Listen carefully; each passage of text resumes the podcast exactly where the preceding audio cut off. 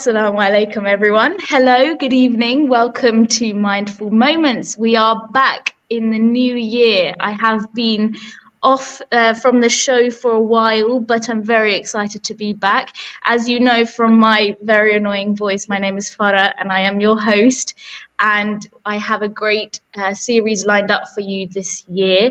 Uh, we are going to focus, start on off on domestic abuse. It's quite a heavy topic for the start of the year, but most of you will know Uh, at least either yourself or someone in your family or friend circle or in your community who is or has been affected by this um, really traumatic issue.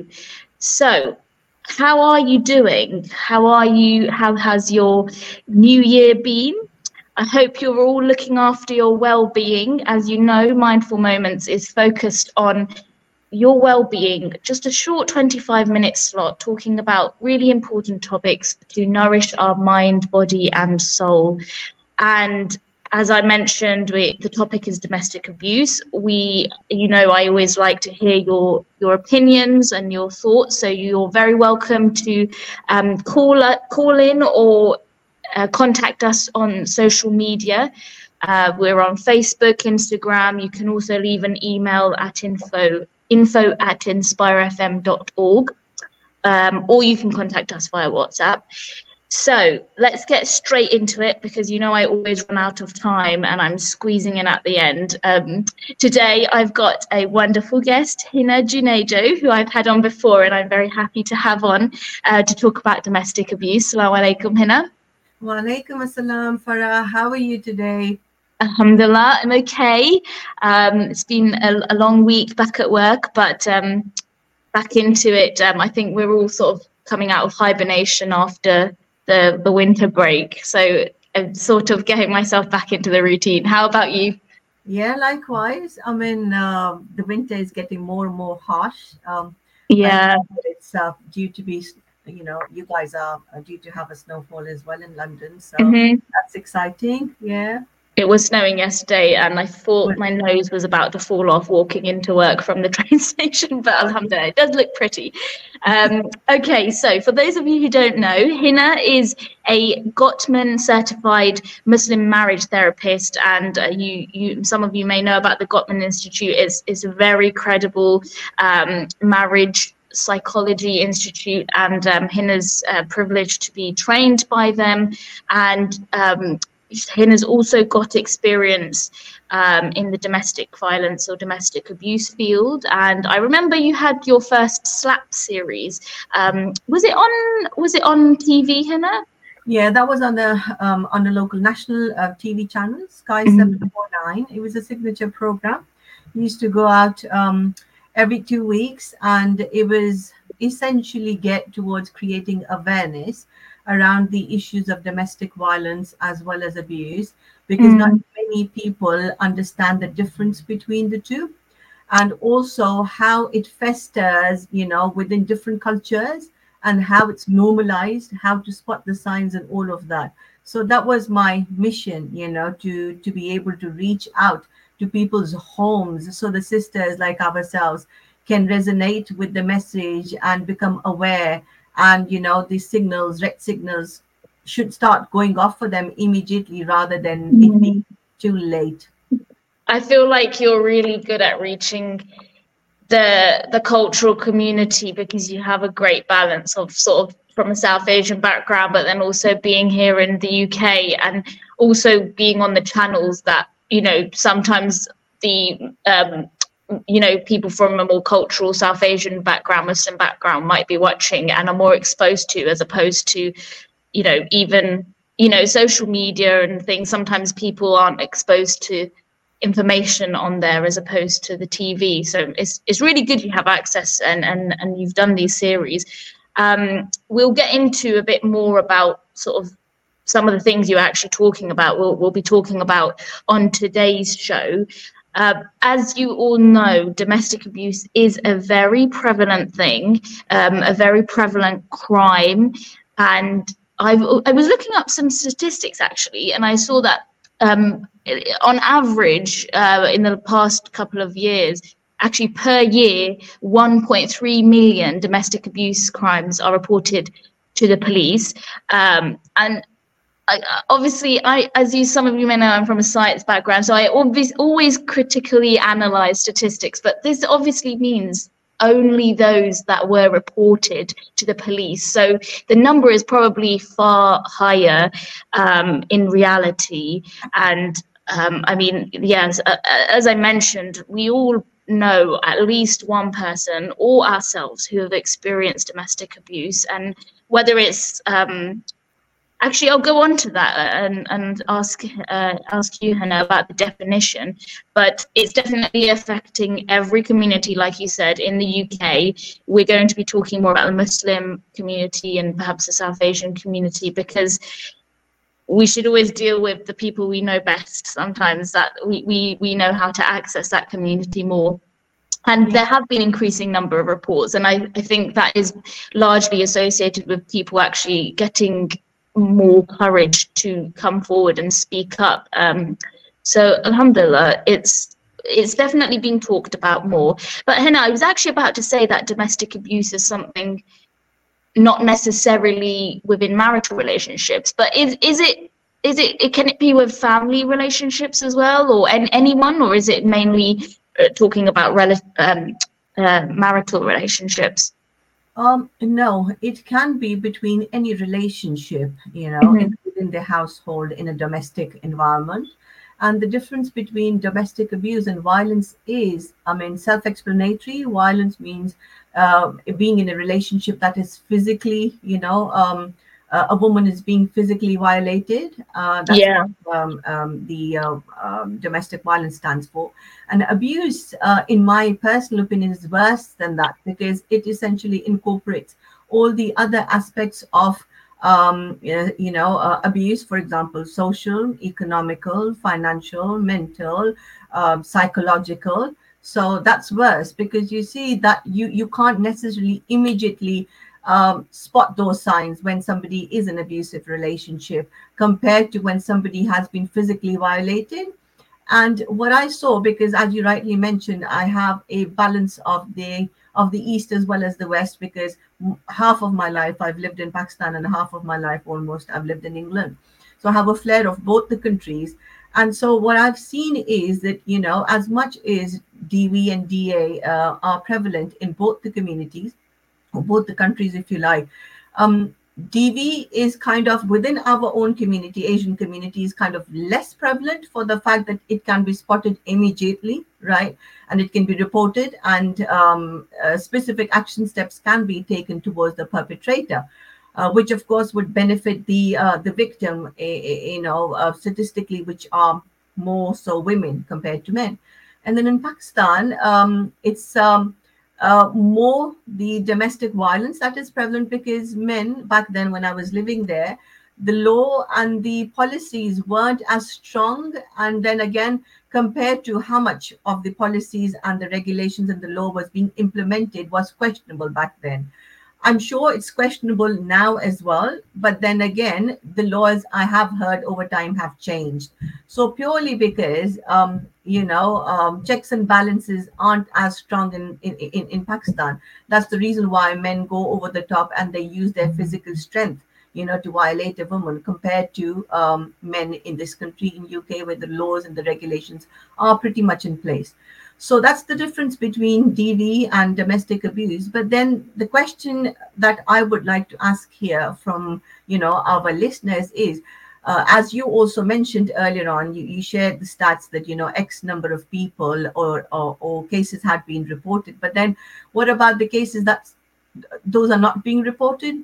So women are being a subject of domestic abu- abuse and violence. But how long does it take for them, the penny to actually drop, that we are being violated and we are being abused? So how many cases are being reported and how many aren't being reported? That's questionable here as well. And I think the onus of that lies with, um, um, hold on one second, please. Sorry. Can, can you hear me okay? I can hear you now, yeah. Are you okay? I'm okay. Yeah, baby was here. So yeah, that's okay.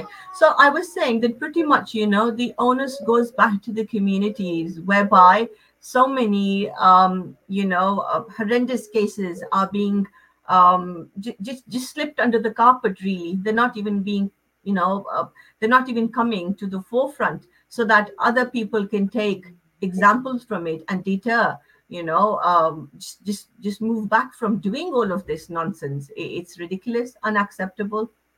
Mm, okay, so so so obviously, as you mentioned, domestic abuse is different from domestic violence, but it does include domestic violence as one of the forms of abuse. It's a physical abuse. Um, what would be some of the signs um, to know you're experiencing domestic abuse? Obviously, the violence is quite obvious if you're being attacked in any way physically.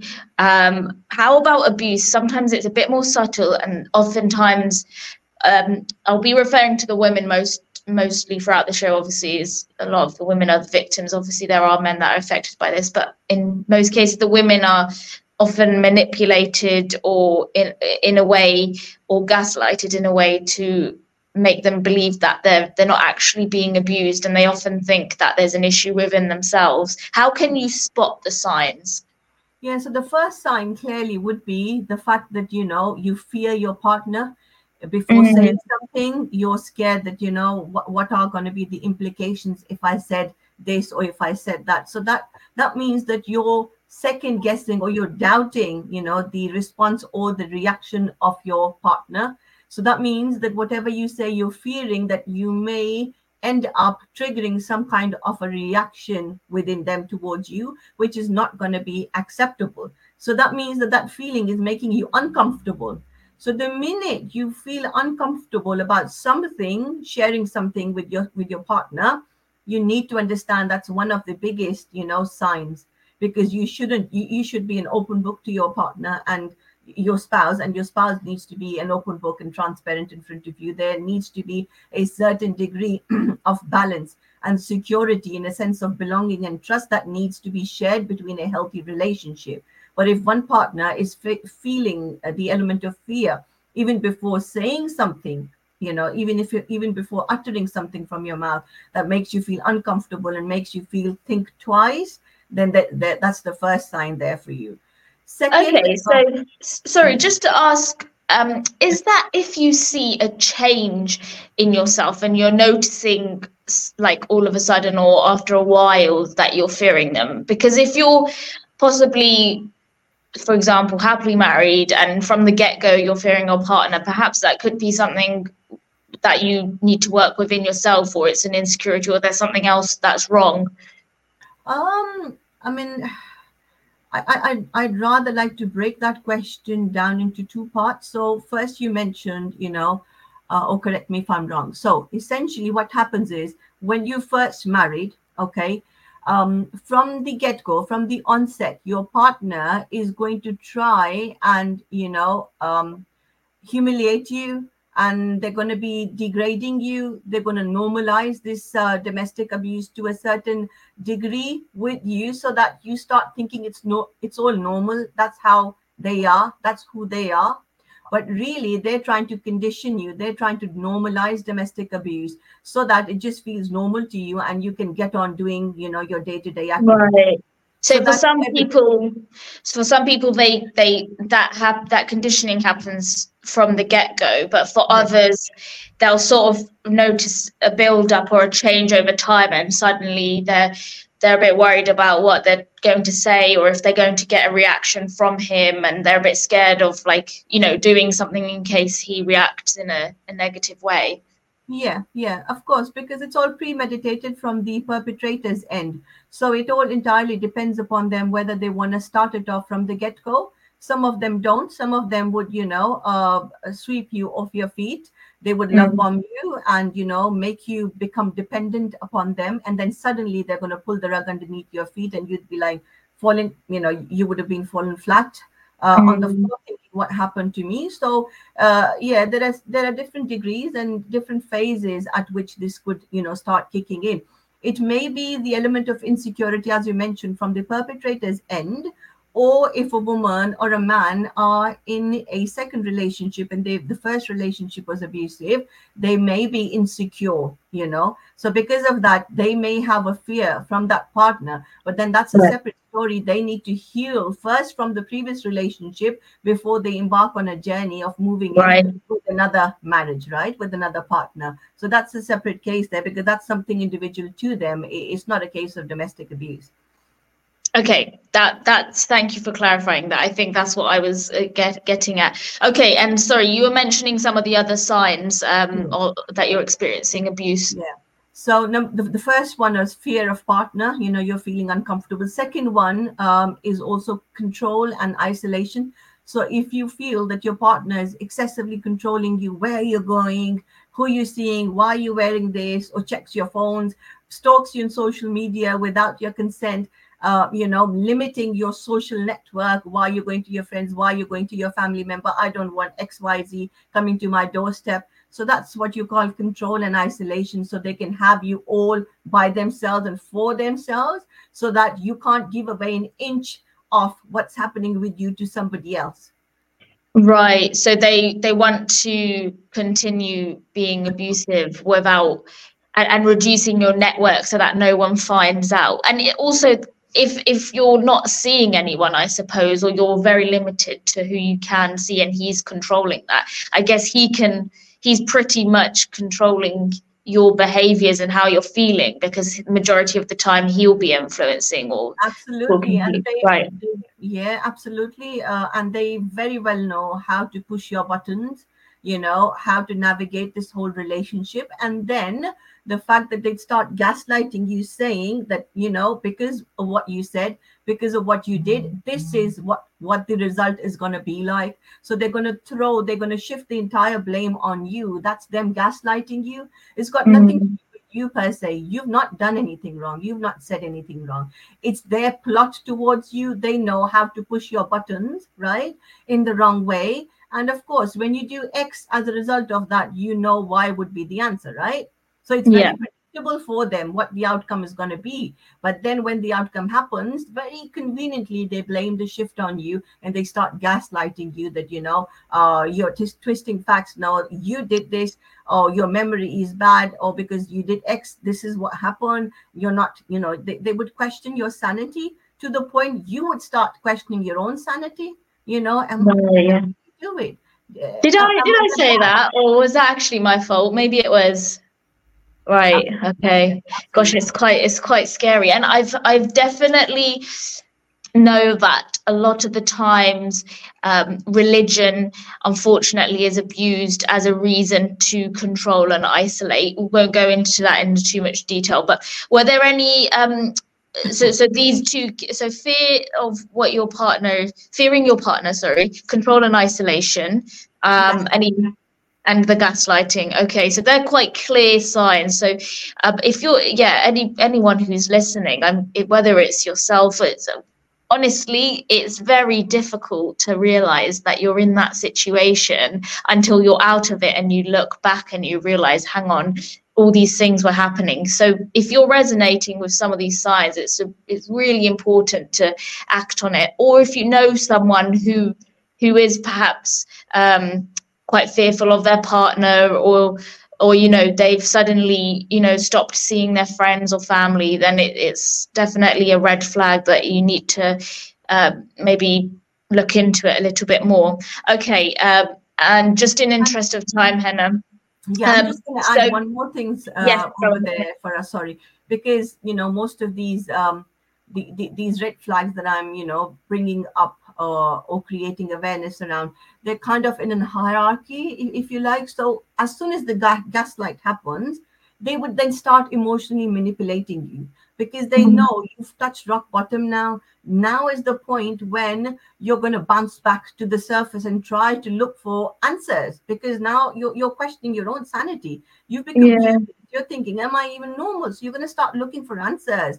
And mm-hmm. when you come to that stage, they start emotionally manipulating you, how they would use guilt, shame, they would empathize with you, they would sympathize with you, they'd manipulate you to keep into that relationship, and they'd love bomb you to a point that, you know, the, the gaslighting aspect is totally gone out of the window. You wouldn't even feel as though you had been gaslighted because right. they're loving you to that degree. So basically, they're messing your brain up proper. That's what they're doing, yeah. right? And then, then again, so one minute. So that's the reason why women are thinking to themselves one minute, oh, one minute he's fine, you know, and he, he's so lovey-dovey. And the other minute, then he becomes so uh, restrictive and controlling and, you know, belittles me and humiliates mm-hmm. me. So what's, what's all that all about? You know, so you just can't put your finger on exactly what's happening because it's like mm-hmm. a hot and cold, hot and cold kind of a relationship. They, they'd woo you, then again, they'd push you back. Again, they'd woo you, and again, they'd push you back. So imagine the mental trauma that a woman or victim, you know, goes through when all these red, uh, red flags are prevalent in their relationship and they can't just connect the dots, what's going on where. And then the worst part is the, the cultural side of things whereby, you know, back in the days, our parents used to say that, you know, once when you've been married, we only want your, you know, uh, when you're dead, that's the time that you leave. Otherwise, mm-hmm. you have make it happen. It's a woman's job to make a relationship work. But really, right. that's not the case. We have role models in our deen, the likes of the Prophet Sallallahu Alaihi Wasallam, the likes of Hazrat Bibi Khadija out there. These are role models for us to be, you know, really pursuing. And as Muslims, we're expected to show excellence and tazkiyah and ihsan in a, in a relationship anyway. But really, talking to myself first, you know, we're far away from all these heavy words, if you like. And we've created our own convenient uh, description of what a healthy and good marriage should look and should not look like. Because I understand, I totally understand everybody has their own inner world. But within that inner world, nobody should be allowed, because based on their past, if it was bitter, for you to replicate learned behaviors and then thrust them on your partner. They've not done anything wrong to you.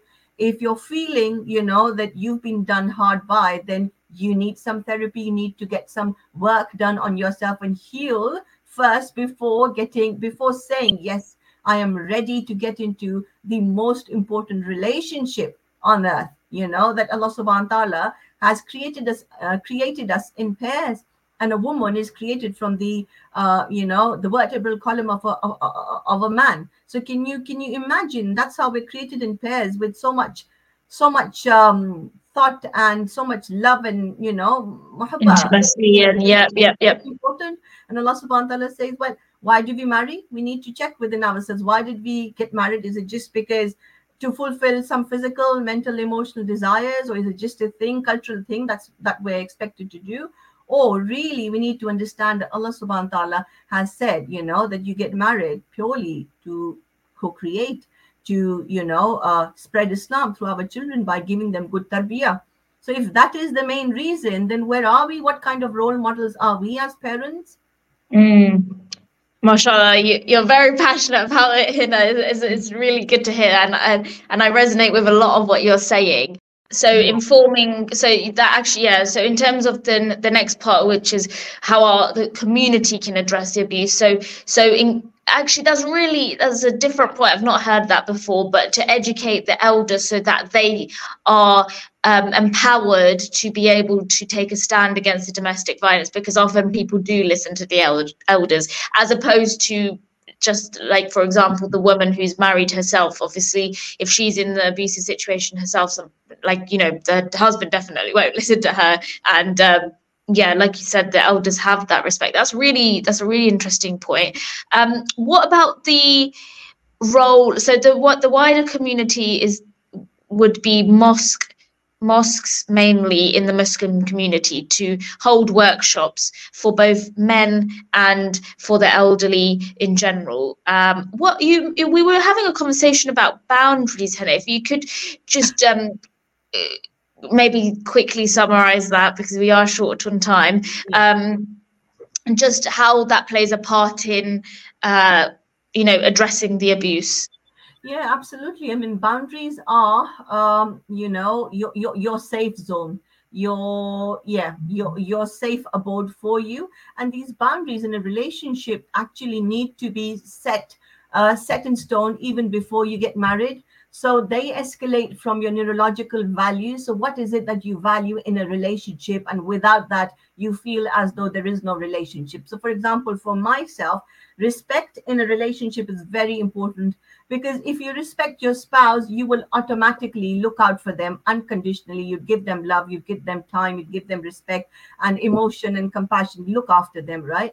But if respect is not prevalent in any relationship, for me, there is no relationship. So that's right. My boundary. The minute okay. somebody oversteps and disrespects me, that means they've overstepped their boundary, hence leaving me feeling unsafe. Nobody should be allowed to do that. So it's very important for men as well as women to understand what is, what are their core values, at least three core values, without which a relationship would not be prevalent for them. And based on those values, they can set their boundaries very clear as a framework in their relationship, and they should be feeling safe within those boundaries. Hina, I'd like to thank you so much for coming on. Um, and everyone, I hope you have a lovely weekend, inshallah. We'll speak more about this next week. Assalamu alaikum.